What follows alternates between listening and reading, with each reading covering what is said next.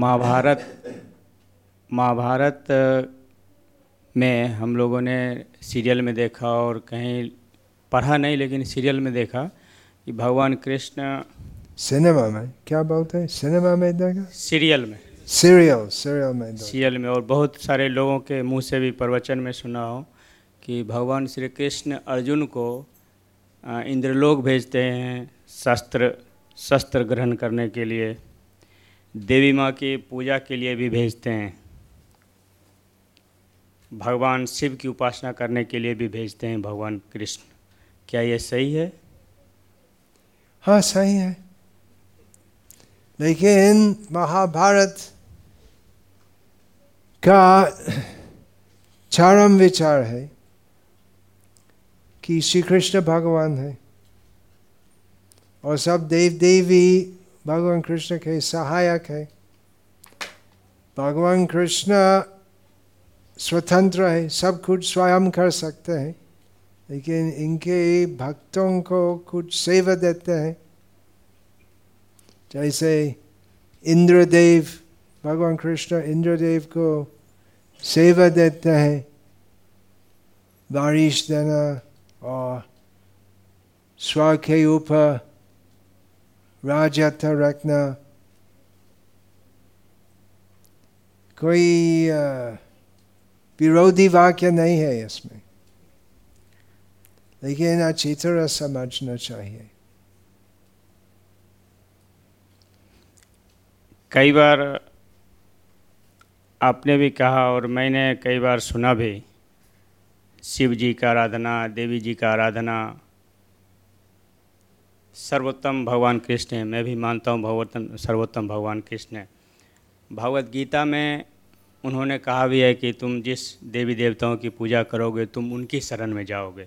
अगर मेरी पूजा करोगे गीता में भगवान कृष्ण कहते हैं अंतवत्थु फलम तेषम तद भवत्यल्पमेधसाम जो देव देवियों की पूजा करते हैं ऐसे लोग की बुद्धि कम होती है क्योंकि वो लाभ जो होते हैं देव देवियों से वो अंतवत है क्षणिक है। मेरा सवाल ये था भगवान कृष्ण सर्वे सर्वा हैं तो अर्जुन को भगवान कृष्ण ने देवी की पूजा करने इंद्रलोक जाने के लिए भगवान शिव की पूजा करने के लिए क्यों बोले? क्योंकि कृष्ण की लीला में वो देव देवियों सहायक और सहायिका है। भगवान कृष्ण उनको वो सेवा दिया विशेषकर अर्जुन को भेज दिया। आपको नहीं।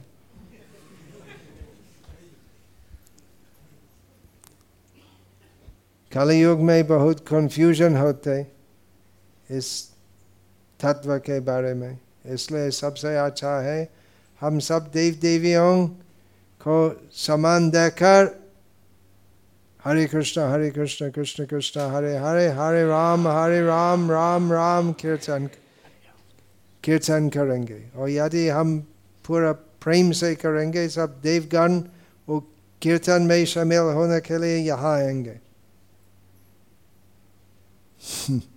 सम्मान बराबर करने, सारांश में बोले तो सम्मान बराबर करना है, निरादर नहीं करना है। सम्मान आदर बराबर हाँ। करना है निरादर नहीं क्योंकि वो वो श्लोक क्या है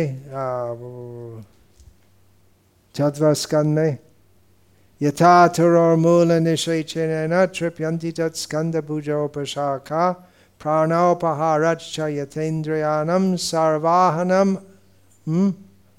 तथैव सर्वाहनम जैसे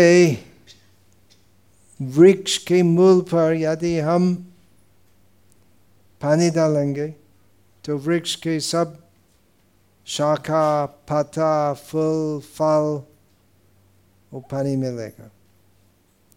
और मुँह में से यदि हम खाना देते हैं तो पेट वो खाना मिलेगा और उस प्रक, वो पेट को डालने से पूरा शरीर पुष्ट होते हैं।